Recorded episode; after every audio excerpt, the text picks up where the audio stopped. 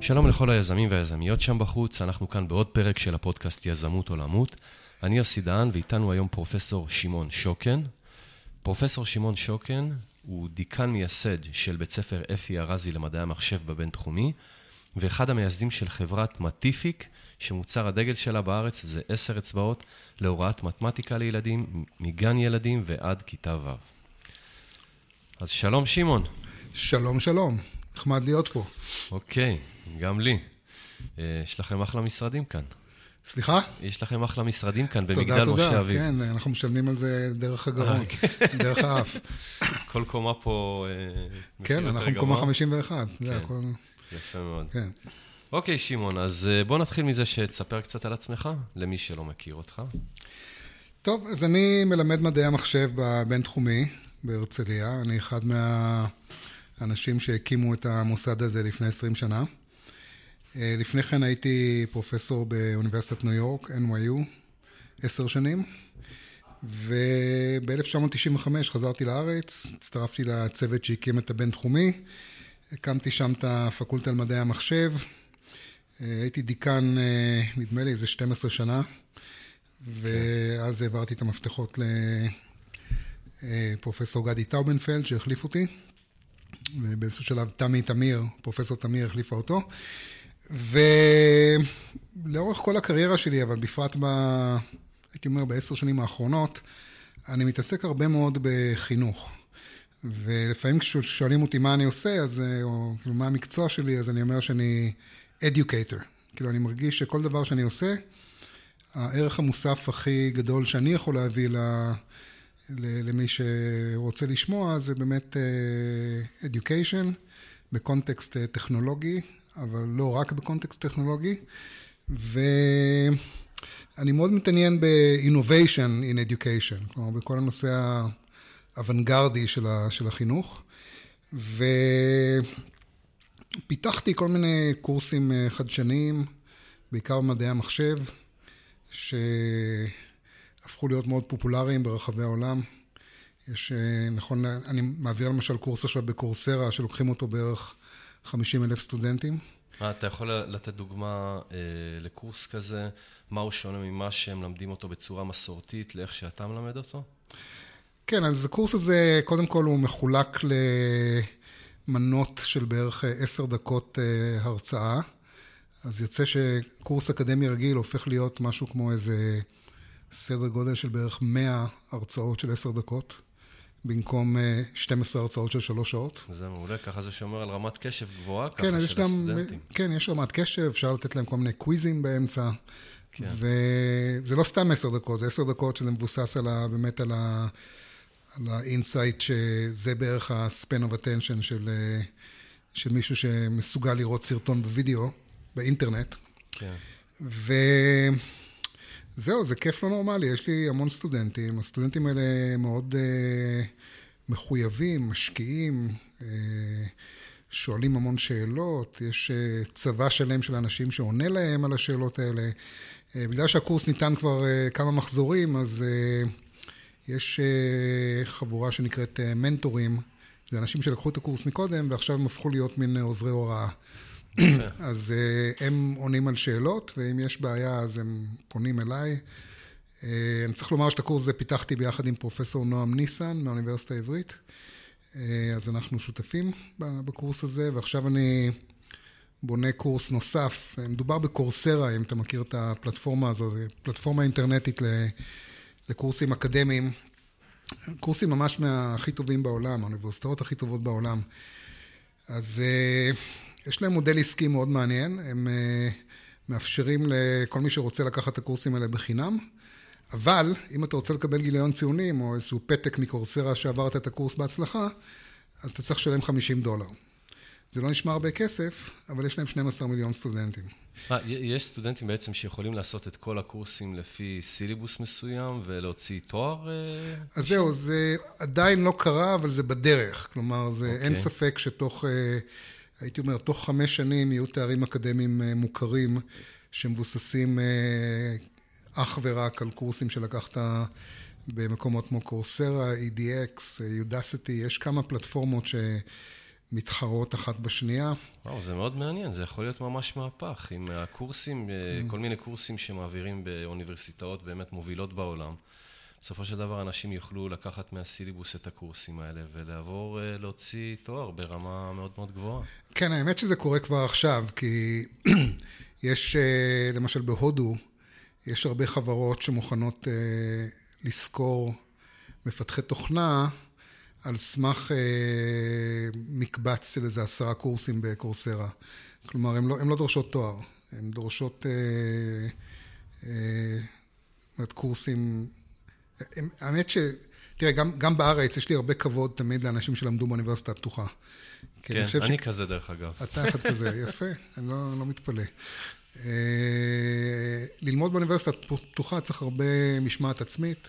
כן. אה, ו...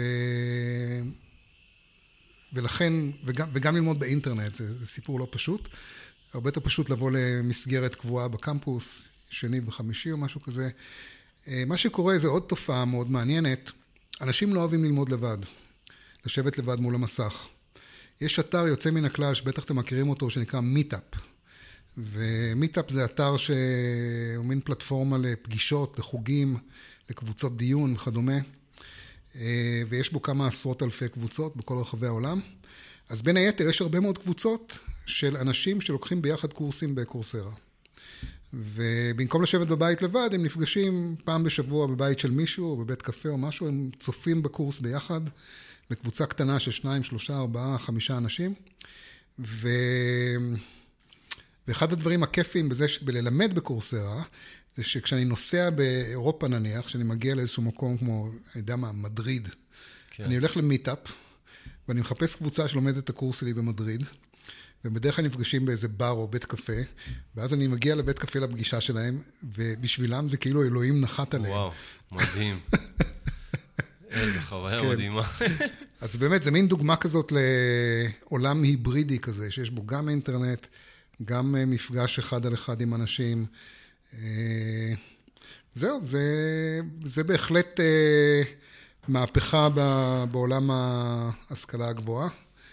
אה, האוניברסיטאות עוד לא יודעות בדיוק איך לאכול את הדבר הזה, אבל הן מבינות שהן אה, חייבות לשתף פעולה, ובאמת אה, קורסרה למשל, יש בערך, נדמה לי, 150 אוניברסיטאות מהטובות בעולם שכבר משתפות איתה פעולה.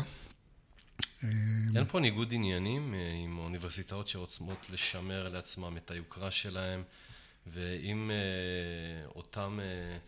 אתה יודע, מרצים שמלמדים באוניברסיטאות האלה אה, יעלו את ההרצאות שלהם ויאפשרו את הלימוד של אותו קורס דרך האינטרנט, אז איפשהו זה יכול אולי לפגוע בהם? כן, כמובן, זה... תראה, זה בלאגן, זה, זה מין, זה תחום שהוא כל כך אה, בהתהוות עכשיו, שקשה עוד אה, לחזות בדיוק איך הוא ישפיע על האוניברסיטאות, אבל זה מסוג הדברים שאתה פשוט לא יכול להילחם איתו. כן. אתה יודע, זה, התוכנית שלך זו תוכנית על, בין היתר על טכנולוגיה, ואחד הדברים שאני למדתי על טכנולוגיה, זה שכשיש משהו טוב, הוא בלתי נמנע. כלומר, זה לא משנה כמה תילחם בו, הוא יקרה. כן. ולכן השאלה אם אתה רוצה להתעלם ממנו, או, ולחטוף באיזשהו שלב, או פשוט לשתף איתו פעולה. כן. אז uh, אוניברסיטאות הבינו שהן צריכות לשתף פעולה. אז קודם כל, האוניברסיטאות, נניח, מישראל, זה כלי שיווקי מדרגה ראשונה, כי אם יש לך קורס מאוד מוצלח שמעביר אותו מישהו שלומד בבינתחומי, והסטודנטים שלוקחים את הקורס הזה מכל רחבי העולם, בכל הרצאה רואים את הלוגו של הבינתחומי, או זה שהבן אדם הגיע מהבינתחומי, אז זה, זה פשוט, זה כלי שיווקי מעולה.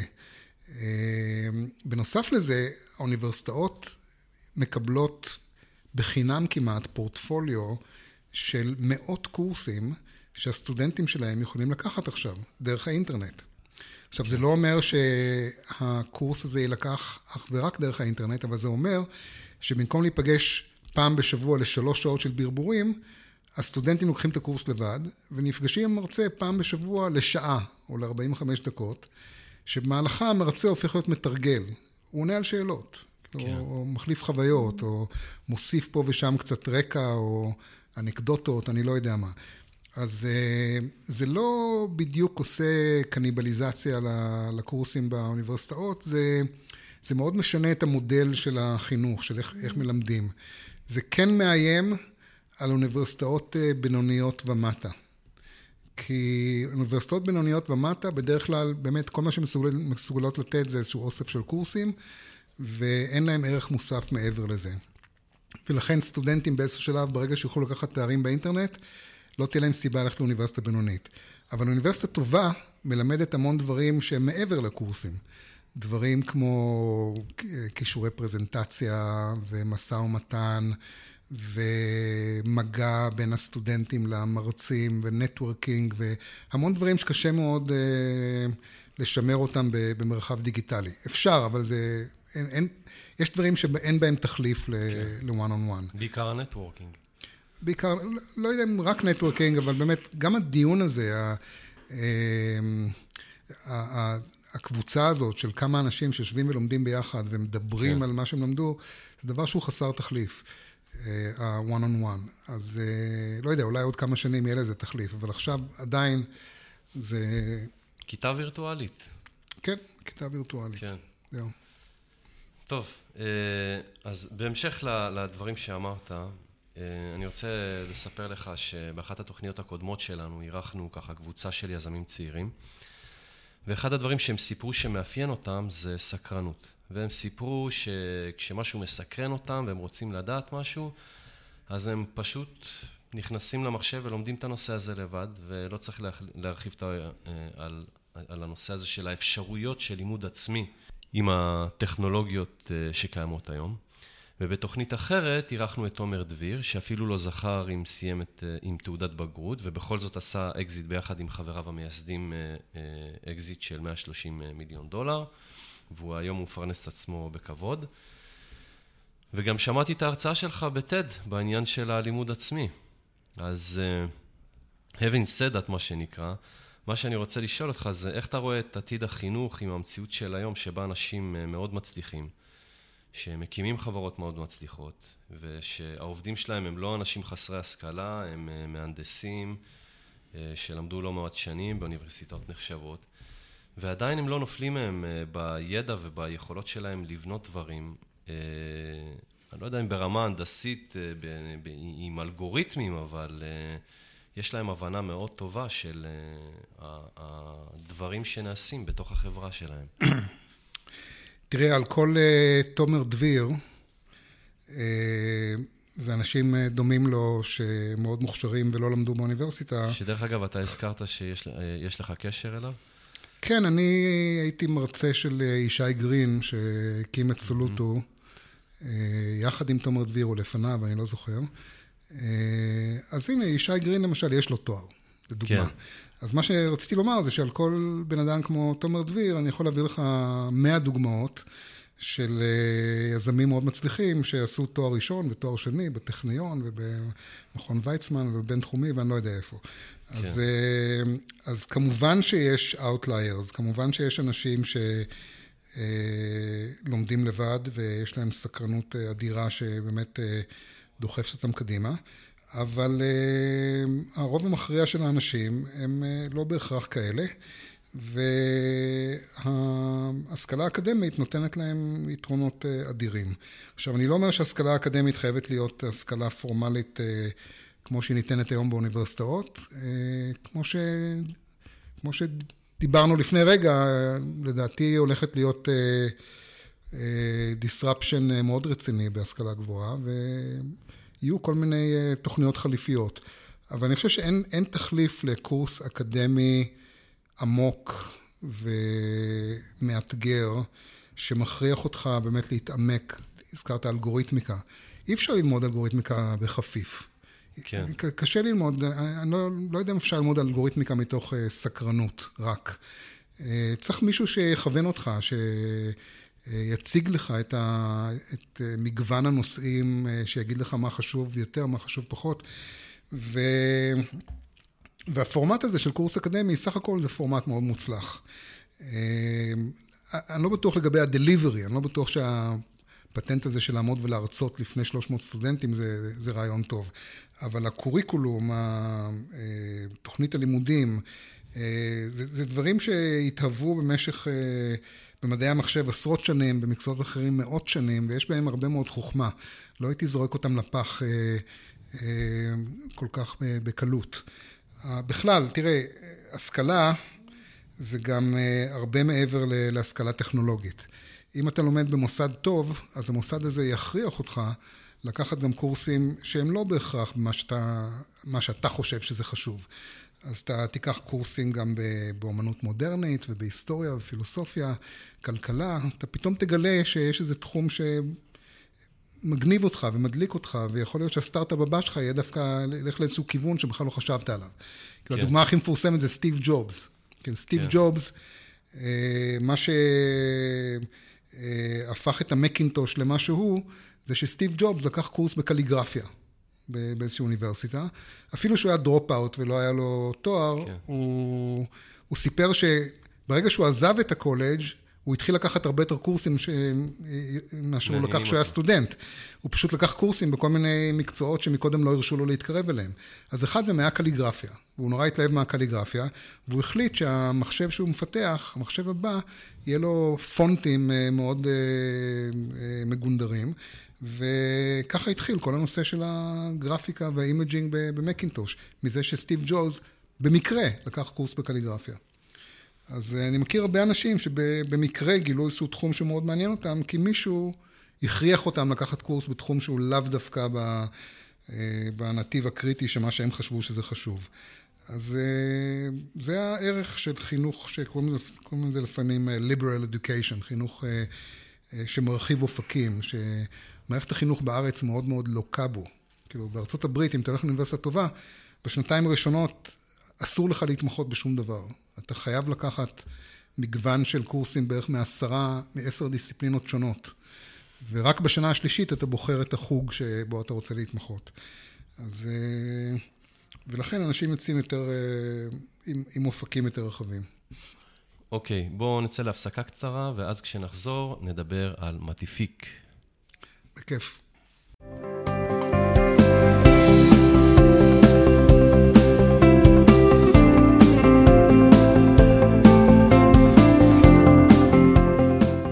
אוקיי, שמעון, אז uh, היינו יכולים לדבר כאן איתך כמה תוכניות על דברים שלא קשורים למטיפיק, אבל בגלל שהתוכנית שלנו מתמקדת ביזמות ובעשייה, אז uh, בוא ספר לנו איך התחיל הרעיון למטיפיק. הרעיון התחיל לפני קצת יותר מארבע שנים, כאשר uh, בחור בשם שמוליק לונדון, שהוא חבר שלי וקולגה, וגם uh, לימד בבינתחומי, ביקש להיפגש איתי, ו... הראה לי כמה משחקונים שהוא פיתח לאייפד. אה, זה היה בדיוק אחרי שהאייפד יצא לשוק, לפני בערך ארבע וחצי שנים.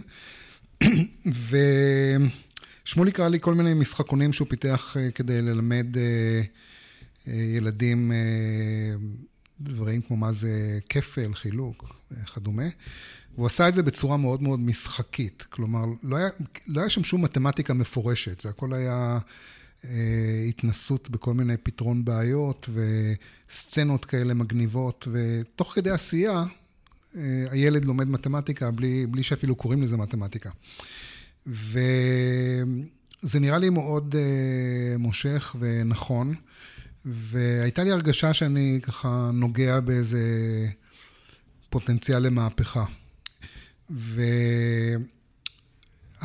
אנחנו, שמוליק ואני, בזמנו נורא התלהבנו מהטאבלטים. זאת אומרת, הייתה לנו הרגשה שהטאבלטים הולכים לעשות מהפכה אדירה, אה, גם בגלל הטאץ', כלומר, בגלל כל הממשק הגרפי, הפיזי המאוד אה, נעים ונכון, וגם בגלל שהיה ברור שתוך כמה שנים הם יעלו משהו כמו 100 דולר לטאבלט, ואז חשבנו שבמחיר כזה, אה, כמו שלכל ילד יש קלמר, יהיה לו גם טאבלט.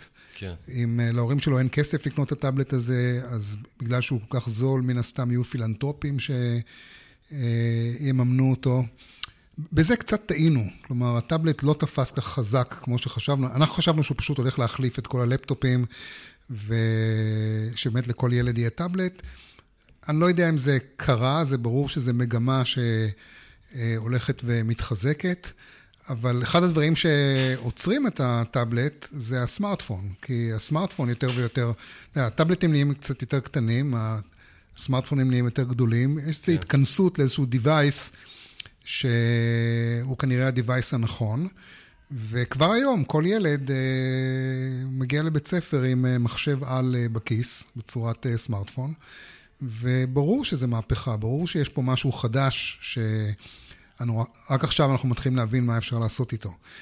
אז בזמנו, לפני ארבע שנים, אמרתי לשמוליק אה, שזה נראה מאוד אה, מבטיח, והחלטנו אה, שנתחיל להראות את זה לעוד אנשים.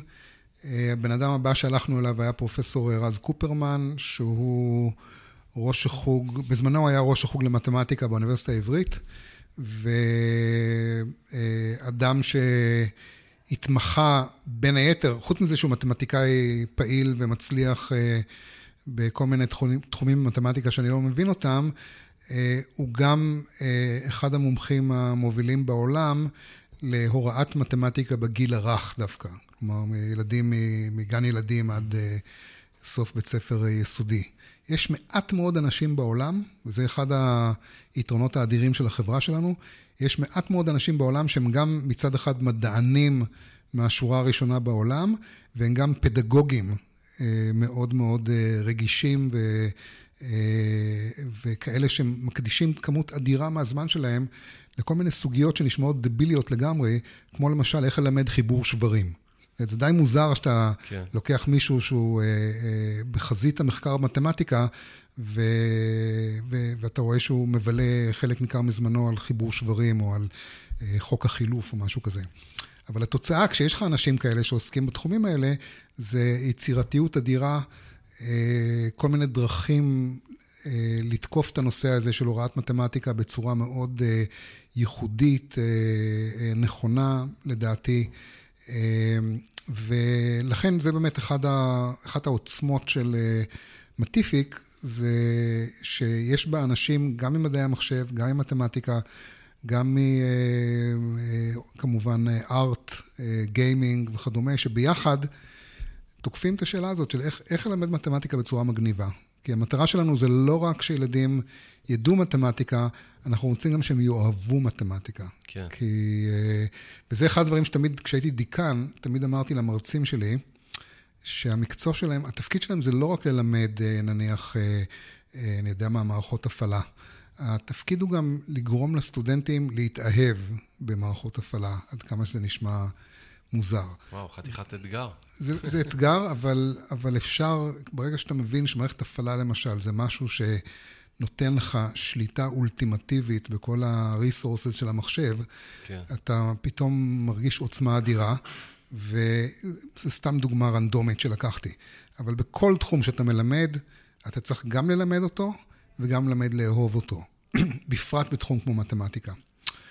אז uh, הלכנו לרז, הראינו לו מה ש... את ה-proof uh, uh, of concepts, את הפרוטוטייפים ששמוליק פיתח. רז התלהב, אה, הסכים להצטרף אלינו, ואז היינו כבר שלושה מייסדים, אה, ואז אה, היינו צריכים מנכ"ל. כאילו, אף אחד מאיתנו לא רצה ממש למנכ"ל. כן, אז... למה לא? כי זה יותר מדי עבודה. כולנו עצלנים. ובתור מנכ"ל הבאתי, הבאנו סטודנט שלי לשעבר בשם גיא ורדי, שיושב בניו יורק, וגיא לפני זה היה אה, מנהל בכיר בחברה בשם אוברון, שפיתחה כל מיני משחקי מחשב. casual games, הייתה המובילה בעולם ב-casual games בזמנו, והסכים לעבור אלינו, נהיה מנכ"ל. ואז אה, הבעיה הבאה שנתקלנו בה היא בעיה קטנה שנקראת כסף, איך מממנים את החברה כן. הזאת. ואז קרה דבר מאוד נחמד.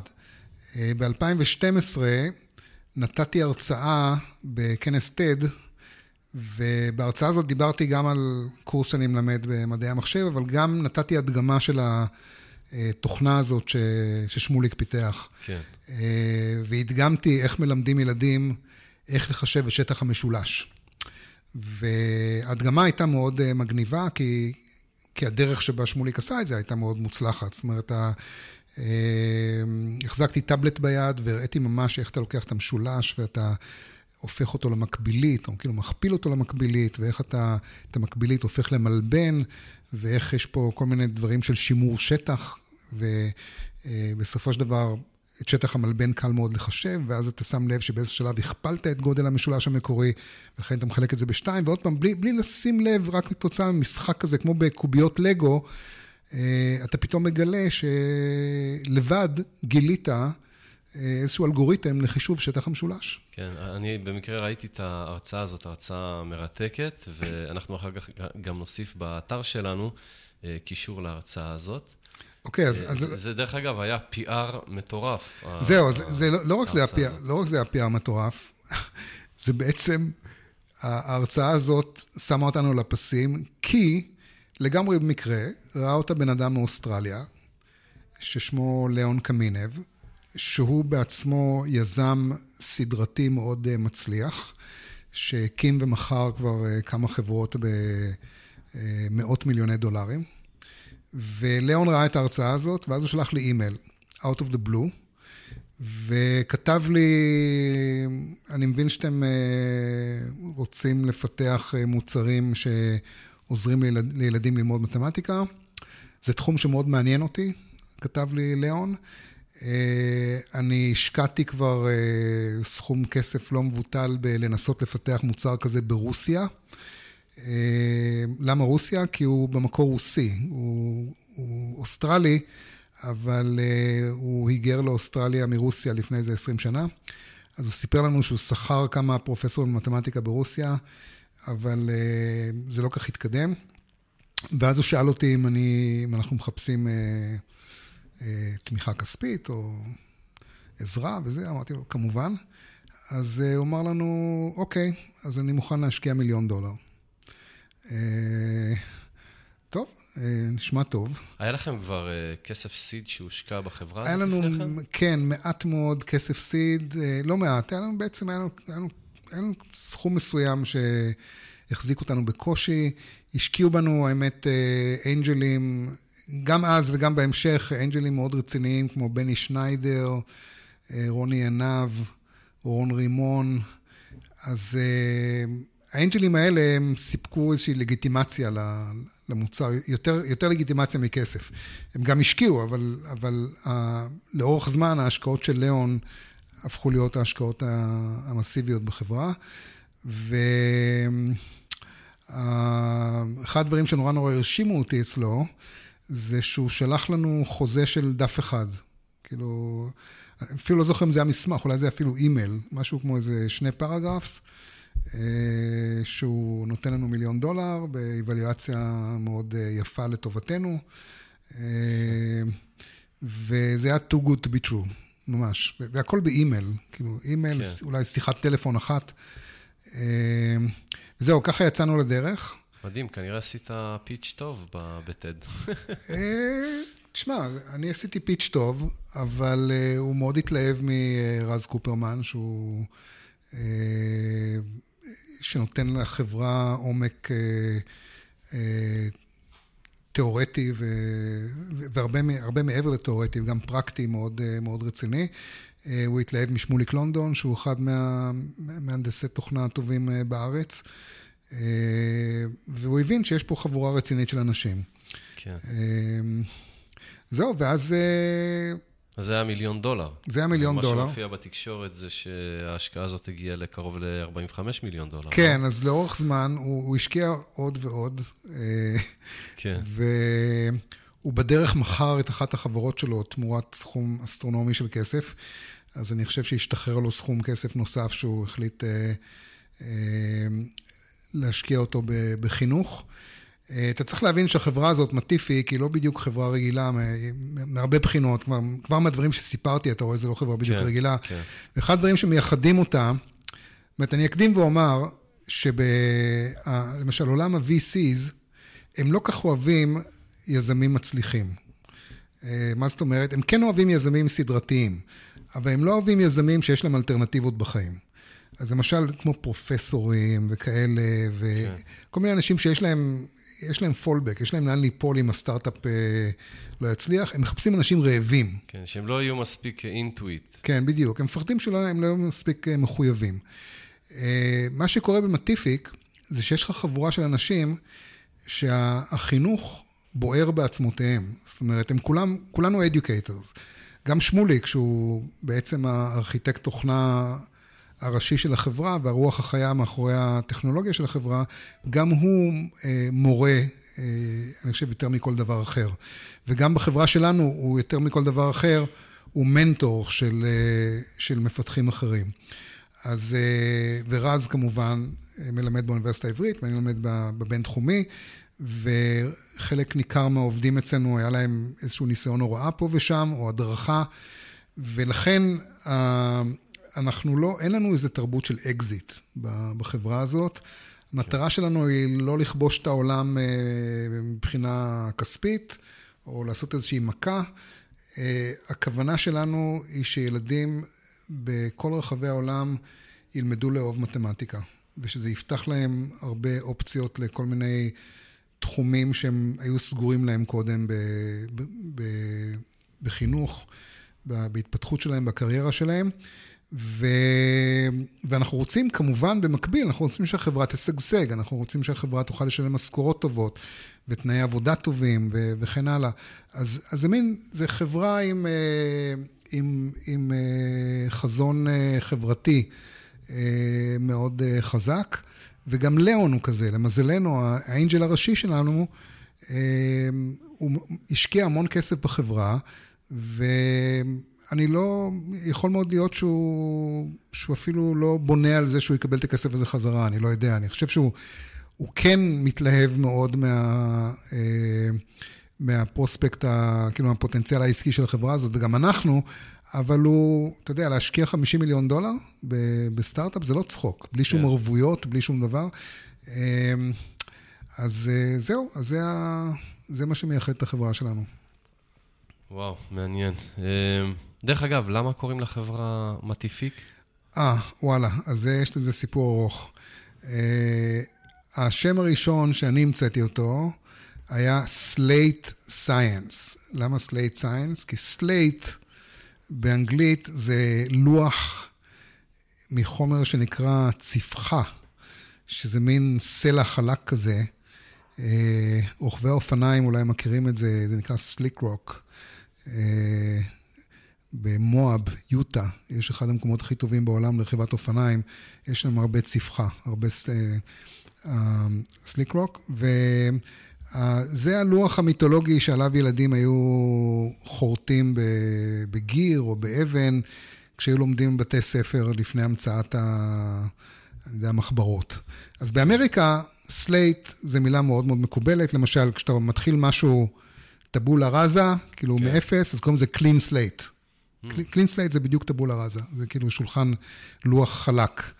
אמ, אז קראנו לזה Slate Science, כי הטאבלט בשבילנו היה ה slate החדש. זאת אומרת, כמו שלילדים היה לוח צפחה פעם, היום יש להם טאבלט, ואנחנו, ה science שלנו זה להפוך את הטאבלט הזה, את הלוח הזה, אמ, לכלי חינוכי מדרגה ראשונה. הבעיה היא שאת ההרצאה הזאת של עשר דקות שנתתי עכשיו, היה צריך לתת לכל מי ששאל מה זה Slate Science. אז בחרת שם עם סיפור יותר קצר? ולכן באיזשהו שלב הבנו שהשם הזה הוא שם דפוק, שלא לדבר על זה שגם קשה לתרגם אותו להרבה שפות אחרות. ואז ישבנו במשרד, אני זוכר, ופשוט עשינו brainstorming, מה צריך להיות השם של החברה. ובגלל שהחברה מתעסקת במתמטיקה, שהקיצור של זה זה math, ובגלל שאנחנו חושבים שהמוצר שלנו הוא terrific, או מעולה, או פנטסטי, אז חיברנו math, terrific, יצרנו Matific. שזה שם מצוין, ב... כי קל מאוד uh, להגיד אותו בספרדית, בצרפתית, בגרמנית. זהו, אני חשבתי שזו מילה שהמקור שלה בכלל בצרפתית, מטיפיק. כן, מטיפיק, נשמע... מניפיק, מניפיק כן, זה מניפיק, נהדר, כן. כן. אז, אז בכל, כמעט בכל ארץ בעולם, חוץ מישראל, השם הזה מאוד uh, תופס. בישראל. החלטנו באמת ללכת על uh, מיתוג uh, נפרד, וקראנו למוצר העיקרי שלנו עשר אצבעות, שזה שם יותר, uh, זה ש, שם שתפס מאוד חזק בבתי ספר, כן. אצל הילדים, אבל זה אותו מוצר. המוצר, דרך אגב, נמכר עכשיו בלמעלה מ-30 ארצות, בלמעלה מ-20 שפות שונות. כלומר, יש פה אתגר טכנולוגי ממדרגה ראשונה, לפתח מוצר שאתה יכול לעשות לו לוקליזציה כמעט אוטומטית כן. ל-20 שפות. אה, כל מיני שאלות מאוד מעניינות, כמו למשל, כאילו, אתה הקצית איזשהו שדה כדי להציג שאלה טקסטואלית. אה, הבעיה היא שאתה מתרגם אותה לשפה כמו גרמנית, שיש בהם מילים של איזה 15-20 אותיות, זה יכול כן. לגלוש מעבר לרוחב השדה שהקצית. כל מיני בעיות כאלה שצריך להתמודד איתן, אה, אה, שאתה לא, לא מוכן להן בכלל, אנחנו מתמודדים איתן אה, יום-יום. כל פעם שאתה מעדכן משהו בתוכנה, אתה צריך לעדכן משהו כמו 20 שפות שונות, ולהריץ, מחלקת ה-QA צריכה לבדוק את זה בהרבה מאוד גרסאות שונות ומשונות. אנחנו עובדים עם כל מיני מידות ומשקלות, אינצ'ים, מטרים, כן. פאונדים, אני לא יודע מה. אה, יש מדינות שמלמדות אה, שעונים אה, דיגיטליים, יש כאלה שמלמדות עם שעונים אנלוגיים, כל מיני דקויות. אז כן. באמת, החזון שלנו במקור היה, וזה לא השתנה, שאנחנו נפתח database של אלפי משחקונים, שכל משחקון זה משהו שלוקח בין חמש דקות משחק לאיזה חצי שעה, משחקונים יותר מסובכים, וברגע שיהיה לנו database כזה של אלפי משחקונים, יהיה לנו נורא קל, בהינתן תוכנית לימודים של מדינה מסוימת, או תוכן עניינים של ספר מסוים, נוכל לעשות מיפוי או לבנות אינדקס מהתוכנית לימודים שלהם אל ה database שלנו. והאינדקס הזה הוא משתנה ממדינה למדינה, אבל ה database הוא אותו database. אז אה, אה, החזון היה שבאיזשהו שלב כל המוציאים לאור ירצו לעבור לגרסאות אינטראקטיביות של הספרים שלהם, יהיה, יהיה חסר להם חומרי לימוד, הם ירצו, אה, אתה יכול לדמיין לך איזשהו ספר לימודים שיושב על טאבלט או על לפטופ, התלמיד מדפדף בספר, אבל בכל דף יש אייקון שמוביל אותו לשלושה ארבעה משחקונים שאנחנו פיתחנו, שהם רלוונטיים לספר הזה, כן. או לדף הזה, סליחה. עכשיו, זה נכון, יכול להיות נכון לגבי כל ספר לימוד בעולם. באמת אחד השותפים הראשונים שלנו בחברה, ושכחתי לגמרי לספר, זה, זה פרט מאוד חשוב, אה, וזה מה שמימן אותנו בהתחלה, זה שנתתי הדגמות של המוצר הזה בארצות הברית לחברה בשם פירסון, שהם המוציאים לאור הכי גדולים בעולם של ספרי לימוד. הם נדלקו לגמרי על המוצר, ונתנו לנו בזמנו חצי מיליון דולר. כדי שנפתח להם איזושהי גרסה של המוצר לאחד מספרי הלימוד שלהם. זה בעצם מה שהתחיל את כל המימון של מטיפיק, וזה גם הוסיף לנו הרבה מאוד קרדיביליות. זה משחקים שאתם בונים במיוחד, או שמתאימים מתוך המאגר שיש לכם? לא, אנחנו לא בונים שום דבר מיוחד. Okay. אוקיי. תראה, יש לנו תוכנית לימודים משלנו. תראה, צריך להבין, מה, מה זה מתמטיקה? מתמטיקה זה תחום מדעי שכולם כאילו מבינים באופן איזשהו עמום מה זה, אבל יש תוכניות לימודים. משרד החינוך בישראל אה, מינה ועדה של אנשים שמאוד חכמים, שישבו ופיתחו תוכנית לימודים שאומרת מה המורה או המורה צריכים ללמד בכל שבוע בכיתה ג'. אוקיי? זה כן, מוכתב, כן, זה מוכתב כן. מלמעלה. עכשיו, זה נכון בכל מדינה, לא רק בישראל. כן. ודרך אגב, פעם ב- יש איזו רפורמה שתוכנית הלימודים משתנה. בארצות הברית זה היה אירוע מאוד דרמטי, שלפני כמה שנים כל תוכנית הלימודים במתמטיקה השתנתה, ועברו לתוכנית חדשה שנקראת Common Core, שזה יצר זעזוע מאוד רציני בבתי ספר, ונתן לנו הזדמנות באמת אה, אה, להיכנס בתחום הזה, בתפר הזה של השינוי, לבתי ספר. ועכשיו, תוכנית הלימודים הזאת זה מסמך אה, אה, פתוח, ציבורי, כל אחד יכול להגיע אליו.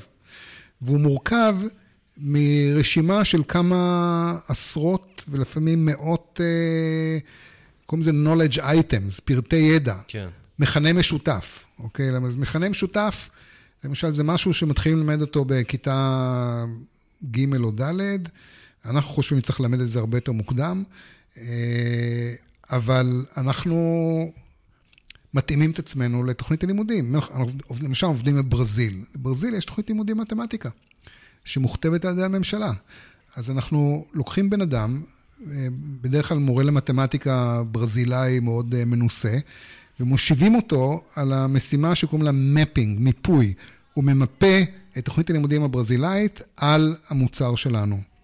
ברגע שהמיפוי הזה קורה, זה בסך הכל קובץ יושב איפשהו בתוך המחשב, והמורה הברזילאי נכנס למוצר שעובד בפורטוגזית, והמורה הברזילאי אומר, בשבוע הבא אני מלמד אה, חילוק שברים, ואז המערכת אומרת לו, סבבה, הנה יש פה שבעה משחקונים, הנה מדריך שיראה לך איך ללמד את זה בצורה אה, מגניבה, ו- וזהו, וזה פותר לו את ה... כאילו, הוא לא צריך להתכונן מי יודע מה, הוא, אנחנו מספקים לו את כל הכלים שהוא צריך כדי ללמד מתמטיקה בצורה כיפית. דרך אגב, חוץ מזה, יש לנו גם מוצר בית. זאת אומרת, המוצר שתיארתי עד עכשיו הוא מוצר בית ספר, שמתאים למורים, אבל יש לנו גם מוצר בית אה, שבו ילדים לומדים מתמטיקה לבד, בצורה לגמרי משחקית. הם אה, נעים באיזשהו space אה, משחקי. ופותרים כל מיני בעיות שדרכן הם, הם לומדים מתמטיקה בצורה מאוד מתוחכמת. אוקיי. Okay. דרך אגב, עד כמה אתה מעורב דיברת על זה שהבאתם אה, מנכ"ל, שיעשה את העבודה. אה, כן. יש משקיע, שלא צריך ככה לרדוף יותר מדי אחרי משקיעים. עד כמה אתה והחברים האחרים המייסדים מעורבים ב... בניהול של, ה, של החברה, עם היבטים שיווקיים, מכירתיים. כן. טוב, פיננסים, אני מניח שזה לא כל כך הצרות שלכם, אבל עד כמה אתם מעורבים במה שקורה בחברה? אז ככה, אה, באמת, אני אומר עוד פעם, הדוגמה של מטיפיק היא לא דוגמה אופיינית, ומן הסתם אפשר להגיד את זה על כל חברה כמעט שהיא לא דוגמה אופיינית, אה, אבל אצלנו, אה, המשקיע העיקרי שלנו, ליאון, הוא, קודם כל זה לא רק ליאון, הוא הביא אדם נוסף שעבד איתו בכמה ונצ'רים קודמים שלו בשם קווין, קווין שרמן, שניהם אנשים מאוד מוכשרים. האמת היא שקווין עכשיו הוא המנכ"ל. גיא עזב את החברה mm, לפני okay. אוקיי. כמה חודשים ועבר לג'וב אה, אה, לא פחות טוב בניו יורק, באיזושהי חברה אחרת, ועכשיו קווין ממנכ"ל את החברה, והם מנהלים את החברה מאוסטרליה. עכשיו, זה אומר שכל השיווק והמכירות אה, מנוהלים על ידי אה, אה, בעצם כל מיני רפרזנטטיבס שיושבים באוסטרליה, בארצות הברית, באירופה. מנהל המכירות דווקא יושב בארצות הברית. זה במידה רבה חברה בינלאומית. היא חברה שיש כן. לה, כן, יש לנו, לדעתי, משהו כמו איזה 20 עובדים שנמצאים בכל רחבי העולם, שעוסקים בשיווק ומכירות. אז אנחנו לגמרי אה, פטורים מזה. לא לגמרי, אבל אה, יש לנו, ה product יושב אצלנו, כן. הפיתוח יושב אצלנו, יש פה מרכז פיתוח מאוד גדול, אמ, וזה באמת קצת מתסכל שאנחנו לא מעורבים יותר בשיווק ובמכירות. כן, זה נשמע ממך כאילו זה משהו שפחות מעניין אתכם. זה, זה באמת פחות, אנחנו, לא רק שזה פחות מעניין אותנו, אנחנו לא מבינים בזה כלום. כן. מה אנחנו יודעים על שיווק? אנחנו לא יודעים כלום על שיווק. אה, אני לפחות לא יודע. ו... אה, ולכן באמת נוצרה איזושהי חלוקת עבודה. שהשיווק והמכירות מתנהלים אה, באיזושהי אופרציה בינלאומית שאנחנו לא כל כך קשורים אליה, וה product והפיתוח מתנהלים אה, בארץ. עכשיו, אה, כולם מאוד מעורבים בפיתוח התכנים של החברה. התכנים זה בעצם המשחקונים האלה. דרך אגב, צריך להבין שעכשיו אנחנו במתמטיקה, אם ת, תבוא לראיין אותנו עוד פעם, עוד אה, שנה, יכול להיות שתמצא כן. אותנו בכלל בפיזיקה, כימיה, אה, שפות זרות. כן. אה, אולי המוצר הכי מלהיב של החברה הזאת זה משהו שאנשים בכלל לא רואים אותו, שזה בכלל סביבת הפיתוח שפיתחנו. זאת אומרת, יש לנו authoring system, שאיתו אנחנו מפתחים את המשחקונים שלנו, שזה כלי פשוט פנומנלי. כלומר, באיזשהו שלב אנחנו אולי נשחרר אותו למורים, שמורים יוכלו לפתח לעצמם משחקונים וחומרי לימוד אינטראקטיביים. אבל דמיין לך PowerPoint, משהו, משהו שיש לו ממשק כמו PowerPoint, שאתה יכול לבנות איתו ממש חומרי לימוד ברמה הכי גבוהה שיכולה להיות. אה, כולל אה, אנימציה, גרפיקה, אה, מערכת לטיפים, כלומר, אם, הילד נתקע, איזה טיפ לתת לו איפה. מערכת ניקוד, בדיקה אוטומטית, כל הדברים האלה פתורים אצלנו, ולכן נורא קל לנו לקחת תחומי ידע חדשים ולהנגיש אותם גם כן לילדים בעזרת הכלים שלנו. אז אמרת בעצם שהנושא של השיווק והמכירות וכל הניהול העסקי בעצם מתבצע במקום שכנראה יודעים לעשות את זה יותר טוב, כשפה מתמקד כל הנושא של המרכז פיתוח בעצם כאן. כן. אה, וניהול מוצר, אני מניח. אה, יש איזה משהו בתחומים של, ש, שאתם מתעסקים פה בארץ, אה, שהוא מאוד מאוד מאתגר אתכם, שאתה יכול לשתף את המאזינים איתו? תראה, יש, יש אינסוף אתגרים. קודם כל, אחד האתגרים ה... שלקח לנו הרבה זמן לפצח אותם, זה התופעה של מולטי פלטפורם. אה, כשהתחלנו לעבוד, סיפרתי בהתחלה שבהתחלה נדלקנו נורא על טאבלטים. והיינו כן. סנובים, כאילו אמרנו, אנחנו נעבוד רק על טאבלטים. ובכלל התחלנו מאייפד, אז בהתחלה עבדנו ב-iOS, וכתבנו ב-Objective-C, ואמרנו, זה, זה, זה הפלטפורמה שלנו. אה, מהר מאוד הבנו שיש גם משהו שנקרא אנדרואיד בשוק, כן. ושצריך גם, אה, יש כמה אנשים שקונים גם מוצרים של אנדרואיד, אז צריך אה, להתחיל לעבוד גם עם Java, ואז באמת עשינו את ההסכם עם, עם פירסון. פירסון אמרו לנו, עם כל הכבוד והנימוס, אנחנו לא נעבוד איתכם, אלא אם כן המוצר שלכם יעבוד על כל מחשב בעולם, ועל כל בראוזר בעולם, ועל כל אפסטור uh, בעולם. בקיצור, אצלנו אין חוכמות. אנחנו לא... כשחברה כמו פירסון מוכרת מוצר, היא לא יכולה להגביל את עצמה לטכנולוגיה כן. מסוימת.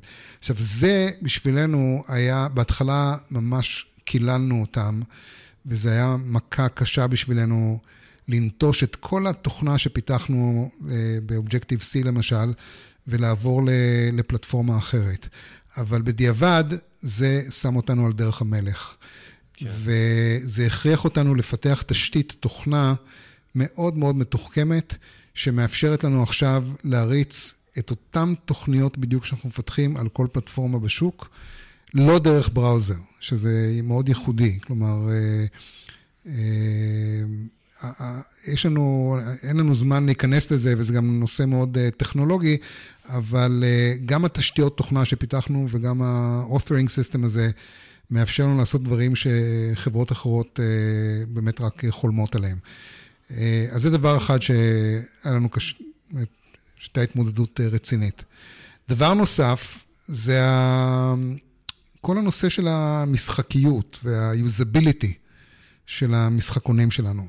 אנחנו מבלים אין ספור שעות בלעבוד עם המשחקונים האלה בעצמנו, להריץ אותם, אה, לבדוק שהכל ברור, שהכל מגניב.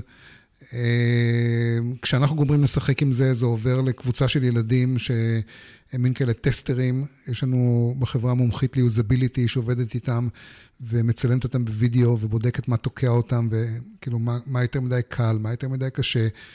זה, זה נורא מאתגר, באמת, לקלוע בול למשהו שהוא גם יהיה מגניב לילד והוא גם ילמד ממנו אה, בצורה עמוקה. באמת, אחד הדברים ה... מאוד חשובים בפילוסופיה של החברה, זה hands on. כלומר, אתה הזכרת מקודם את האנשים צעירים, סקרנים, שזה באמת דבר שאנחנו רוצים להנחיל לילדים, את ההבנה של, של למידה, זה במידה רבה זה ניסוי וטעות. כן. אה, וזה דבר שמאוד רגילים אליו במשחקי מחשב. הם כל הזמן מתרסקים, אה, כל הזמן יורים עליהם, הורגים אותם, פוצעים כן. אותם. לעומת זאת, מתמטיקה, כשאתה עושה טעות, מישהו נותן לך עם סרגל על היד, מכה, ואומר לך, טעית, אתה, אתה לא מבין, וכאילו זה ה... כן.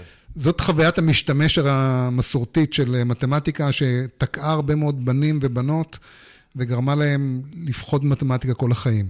אז אנחנו הפכנו את המתמטיקה גם כן למין משחק כזה, שאתה מוזמן לעשות בו טעויות כל הזמן.